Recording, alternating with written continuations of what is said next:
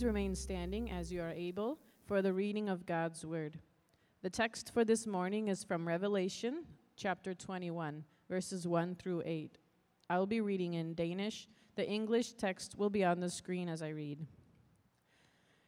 Derefter så jeg en ny himmel og en ny jord, for den første himmel og den første jord var forsvundet, og havet var der ikke mere. Jeg så den hellige by, den nye Jerusalem, være på vej ned fra himlen, parat til at tage imod sine indbyggere som en brud, der har smukseret sig og er parat til at møde sin brudgom. Så hørte jeg en høj stemme fra tronen. Se, Guds bolig er nu hos menneskene. Han vil bo sammen med dem, og de skal være hans folk. Han vil tørre hver en tåre af deres kind, og der skal ikke længere være død, eller sorg, skrig eller smerte. Alt det gamle er forbi. Han, der stod på tronen, sagde, Se, jeg gør alting nyt. Og han fortsatte, skriv det ned, for det er troværdige og sande ord. This is God's word. Please be seated.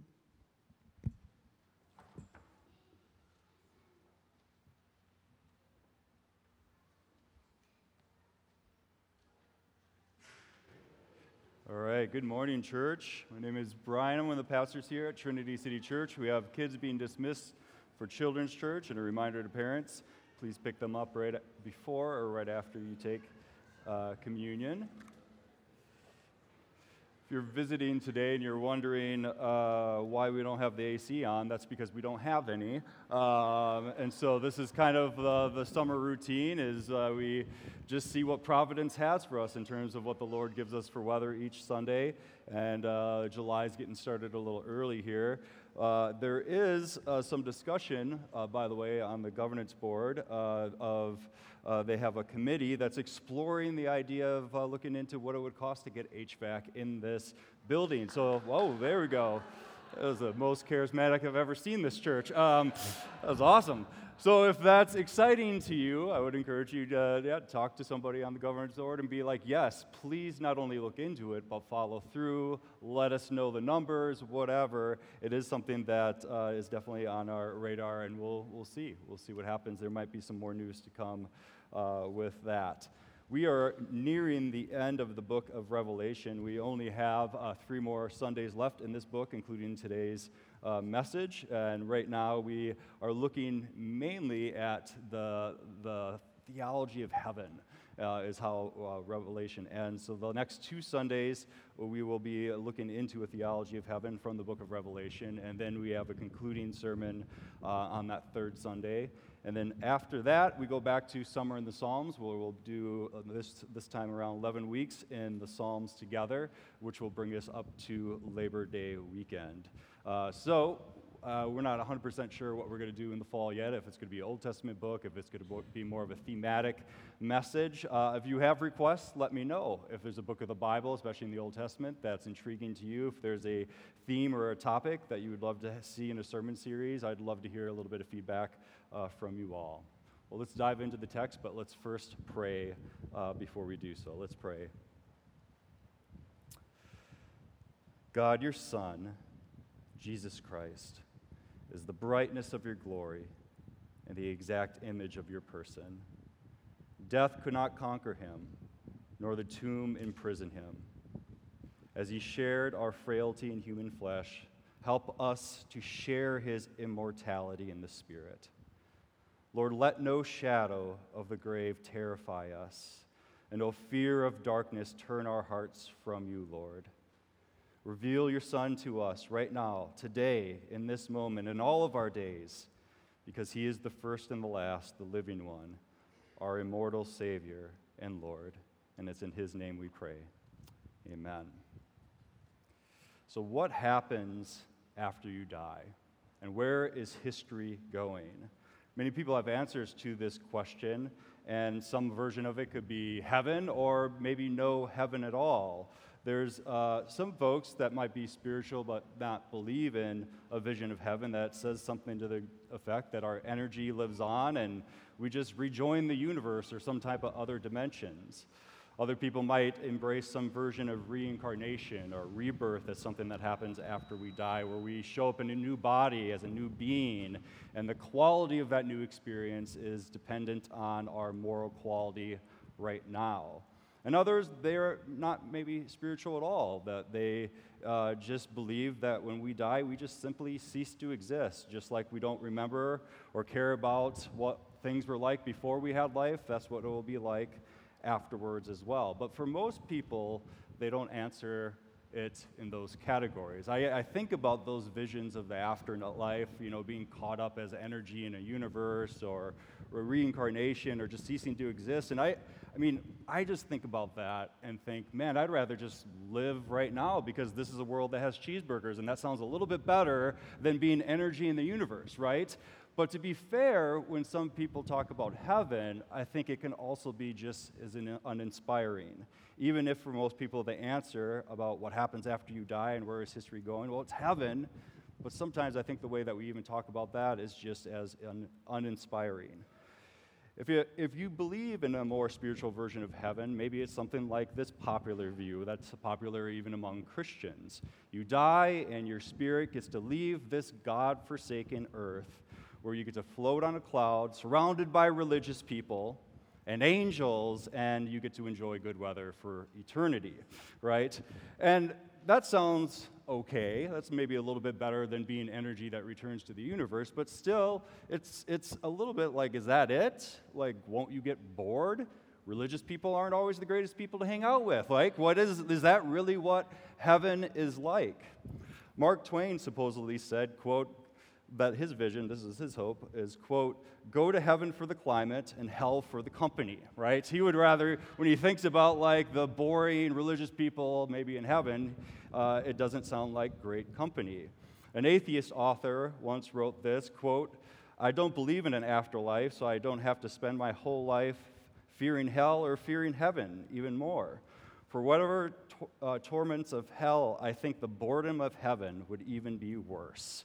All right, that's his vision. He's, again, here's this, this vision of heaven, this spiritual existence on a cloud, maybe with angels, and says, like, it just kind of sounds boring. And so I don't want to live my life in light of that. There's another author I read that gave this view of heaven that I think those that may have lost their faith could relate to. He said, Christian heaven uh, could be a version of hell because it would, quote, be a place full of happy, smiling Christians, right? And he kind of goes on to describe kind of a sort of Northwestern or Bethel in the clouds, right? And so, like, if you went to that and you've kind of left the faith, uh, like, you might think, like, well, those experiences weren't that great. And if that's what heaven's going to be like, then no thank you, right? So uh, this stuff matters because I think it, it is one of the things that give Christians hope and it ought to be one of the things that draw people that have no faith to faith. So you hear some of these uh, versions of heaven, and I, I just think about uh, how they, they just fall short. And when you ask somebody, tell me what you think about heaven, and the answer is some type of bored, annoyed, or uninspiring existence, then that's something that I don't believe in either. And I don't think Revelation gives us that picture. So, to go back to the question, what happens after you die and where is history going? I, I, know the answer. Philippians 1 21 says, To live is Christ, and to die is gain. Life is good and is meant to be lived for the glory of God, but after we die, death for a Christian is gain. And what do they gain? They gain Christ. To die means to, to be part and to be with Christ, which is better than anything. It's joy, inexpressible and full of glory. Timothy Keller, a pastor and author, once said, quote, All death can do to Christians is make their lives infinitely better. But as we read Revelation 21, as great as that is, there's even more. There's even more to the picture of, of not only what happens after death, but where is history going to the new heaven and new earth. And a clue from this comes from 1 Corinthians 15, where Paul describes what happens to our body when we die. And he describes it, it's, that, it's like sowing a seed into the ground. Your perishable, perishable body goes into the ground like a seed, but that seed will one day bloom at the final resurrection and will rise with an imperishable body. And not only will our bodies be made new, but both heaven and earth will be made new. So, death for a Christian is immediately a homecoming for sure, but there's more to it than that. History is going to wrap up with the resurrection of our bodies and the renewal of heaven and earth. All things, spiritual and physical in heaven and earth, will be made new. And we get to lean into that vision over the next couple weeks as we consider this picture of the new heavens and new earth from Revelation 21 and the beginning of 22. Today, we're going to consider how when this happens, the old is gone and the new has come, and we get to ponder who gets to inherit that day when it's here. So let's first check out what the old is. Revelation 21 1 says, This is the vision from John. He says, I saw a new heaven and a new earth, for the first heaven and the first earth had passed away, and there was no longer any sea. This language of heaven and earth is language that means everything the spiritual, the physical, what we can see, what we cannot see, our place and the places of angels. This is everything is being renewed. And I might raise the question well, what's wrong with the old? What's wrong with what has to go? And from our perspective, that is the current reality because we are living in the old right now. And as we know, the old or our current world is infected by sin. It's vandalized by evil. It's terrorized by death. Of course, there are good things in this world and joyful things in this world, but those things are never safe, they're never secure. Friendships are broken up by conflict, and healthy bodies get sick, and nations go to war. That's what our current world is like. And one of the unique ways that Revelation describes this rebellious and chaotic world is with imagery of a sea. Let's remember this theme because we need to put it into perspective because then you will fully appreciate that phrase in that first verse when it says, The sea was no more. The sea, there was no longer any sea. It's not saying that there are no beach vacations in heaven. It's much more profound than that. We have to understand what does Revelation mean by sea. And if you remember, and if you've been tracking in this series, the sea is a dangerous place, not a place of calm in the book of Revelation. It's the place where evil powers emerge, like the beast that we saw in one of the other visions. It symbolizes unbelieving nations who are against God and his love. The sea is a place of idolatry and greed and power. This picture of the sea in the book of Revelation is not the Lord leading us beside still waters. That's not the vision we're supposed to have when we think about the sea. Think of Lake Superior during November when strong winds toss large waves onto the cliffs uh, on the banks or onto Canal Park in Duluth. Think about an ocean with a tsunami or a hurricane. Picture a sea with, in the horizon, you see warships that are coming towards your country. That's what the imagery of the sea is like for the reader of the book of Revelation right? The sea is not the water that cleanses us. That's not the feeling here, right? The sea is more like a water pipe breaking in your house when you're away for a week.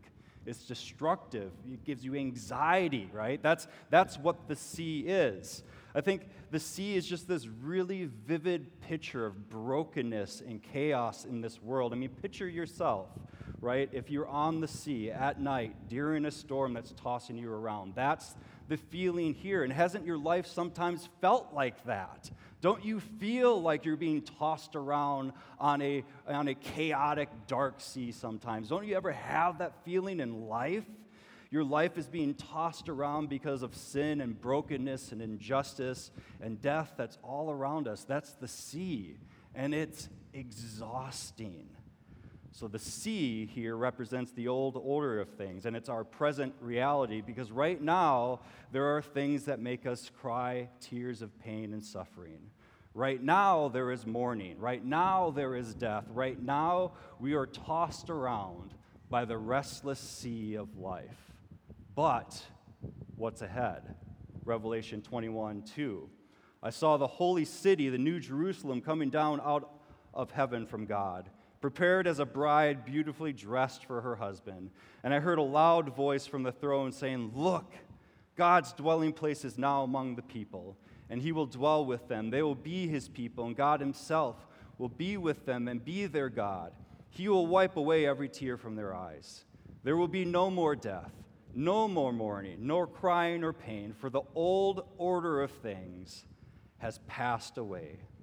John sees a holy city, which is a dominant image of how the new heavens and new earth are described, and we'll unpack that a little bit more next week. Here, I want to focus on that imagery of a bride coming down from God, from heaven that's describing the new heaven and new earth. And this wedding imagery has already come up in the book of Revelation. Back in Revelation 19, it mentioned a wedding feast of the Lamb. And heaven is being described like a celebration because that's exactly what it is. It's a, it's a, it's a, it's a vision of dancing and music and the best foods and the best drinks spared at no expense. That's the vision. It is the party of parties that you don't want to miss. And everyone will be talking about this forever and ever and ever. Here, the image is of a bride, not the wedding party, and the emphasis is on intimacy. It is true that God is with us right now because Christ has come, died on the cross, rose from the dead, and poured out his spirit. But there will be a day that is even more intense and more intimate with our Lord. God is preparing us for that day like a bride for her wedding date. I have had the joy of uh, being along for that experience of many people getting married as a pastor and officiating weddings and doing premarital counseling. And I get to hear a lot about that anticipation and all the planning that goes into that day. And we do the check ins on that every time we have premarital counseling. How's the planning going? They're usually stressed, but they're excited. They can't wait for that day. And it's actually one, another thing I was thinking about, just that of that capturing that anticipation for a day to come. There's so many couples that love that Beach Boy song, right? Wouldn't it be nice? Like, there's so many people that aren't married yet that they love that song. Wouldn't it be nice if we were older, right? Then we wouldn't have to live, wait so long. Wouldn't it be nice if we could live together and then we can stay the whole night through? They just love the lyrics of that song because it's this anticipation that's building that, that yeah, what I have right now is nice, but it's going to be better on that day. That's what the picture is here. When the big day arrives, it's a celebration of a new union and a new reality of that relationship. And that intimacy is being described here in Revelation 21 as God is with us and we are with him. We are his people and God himself will be our God. Here's another way to think about it. What's being described here in the new heavens and new earth that isn't something you experience now as a Christian is a relationship with God without limitations without barriers. There is no more mourning, crying, pain, or death. Nothing left in the new heavens and new earth to limit us from the inexpressible joy in the unfiltered presence of God forever. That's what's ahead of us. I mean, think about this on a human level, right? Think about uh, anybody that you just cherish that relationship with that person. You love that person. It's a friend, it's a roommate, it's a coworker, it's a spouse, it's a child somebody that you deeply love and you love spending time with. But even in this world, we, we understand that those types of relationships are always limited, and it always seems that things get in the way from our ability to enjoy just time with people we love and in their presence and enjoying the things that we like to do. There's always things that get in the way work, responsibilities, chores. Sometimes it's also like you get in a fight or a disease impacts your relationship, or somebody moves away. We have these experiences where we can't fully enjoy the people that we love because there's barriers, there's things that get in the way, and that's what the relationship is like with the Lord, too. We truly do have Him, and He loves us, and we love Him. But there are barriers, there's limitations, and it's frustrating. It's so frustrating to live in a world, right, where you have God as ultimate love, eternal life, glorious light, yet we have these barriers of sin and death and darkness, and it's exhausting and it's frustrating, and we long for something better. And John here pictures that day where there's no more limitations, no more hindrances, no more distance between us and the Lord. And even the greatest enemies of sin, death, and the devil are no more because these are the old things and they have passed away. That is the vision of the new heavens and new earth. Revelation 21 5 says, He who is seated on the throne said, I am making everything new. Then he said, Write this down, for these words are trustworthy and true. He said to me, It is done. I'm the Alpha, the Omega, the beginning and the end. So God here sits on the throne and he declares, I am making everything new. It's done, it's accomplished, it's finished. He who is true and faithful says it, it's going to happen. He's the Alpha and the Omega. He is the A to Z of history. He's the sovereign one who's in control of all things. This is going to happen, and nothing is going to stop it. Verse 5 says, From the Lord, I am making everything new. It's an important verse in the life of our church. If you've never noticed, that is the verse that greets you when you walk into those doors every Sunday. We've always had the vision of having that particular verse out there. That, that, that's the first thing that you see before you come into this sanctuary. And why? Why, why did our, us, as church leaders want you to be greeted with that verse and have, have one of our, our artists and residents uh, uh, get a graphic out there that that's the first thing you see when you walk in? Why is that the case? Because I always had this vision. We have this vision of, of what life is like. We, we, we come into this place of refuge like we're coming off the sea. And we're coming off and uh, the sea, and the sea has been tossing us around, and we're tired, and we're broken, we're discouraged, and we're anxious when we come to this place. And sometimes it seems like there's no end in sight for some of the challenges that we experience, and the intensity of those things are so much to bear. So when you come in and out of the sea into the sanctuary, I want you to be greeted with the truth of where history is going, what God is doing right now in Christ, and what he is going to do when he wraps up history. It's a reminder to weary saints that are, that are coming into this sanctuary from the sea that God is making everything new. That's where history is going, and that's the hope that we want you to have each and every week. This vision of John also asks the question how does somebody inherit this promise? And he says so in verses 7 to 8. Those who are victorious will inherit all of this, and I will be their God, and they will be my children. But the cowardly, the unbelieving, the vile, the murderers, the sexually immoral, those who practice magic arts, the idolaters, and all liars, they will be consigned to the fiery lake of burning sulfur. This is the second death. The old is still here and the new is coming. And the reality is, is that not everybody will be in that new heaven and new earth. Because for some, the price of faith is too high to confess that Jesus is Lord, and the idols of this world offer things that we cannot refuse. Yet those things are pulling us away from the God of life into death. It's pulling you out of the new heavens and new earth and into something far worse than the sea. On the other hand, this text says there are the victorious, and that is those who did not compromise faith in Christ even to the point of death. This is a vision of hope for one to be victorious because it's just a, this vision to say, keep going, keep, keep, keep having faith right? Keep, keep having hope because the day is coming. Don't compromise. Lay hold of Christ. Keep going. You're going to get there. And it is true that this vision says that, that, that the reality for each and every Christian is that we really are no earthly good unless we have this type of vision of hope, of where history is going, and that death does not win, and sin does not win, and injustice and evil do not win, but God wins, and love wins, and forgiveness wins, and peace wins. And the hope is that we get to walk into that through faith and the work of Jesus Christ. Another way, thank you, brother, amen. Another way that Revelation pictures it is with water. Or a way you could ask it is, brothers and sisters, whether you believe or not believe, are you thirsty for this?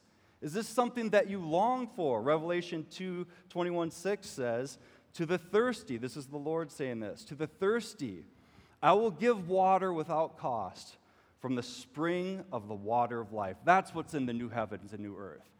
It, not the sea, but the water of life. And you drink of that, and you're satisfied and you're sustained forever and ever and ever.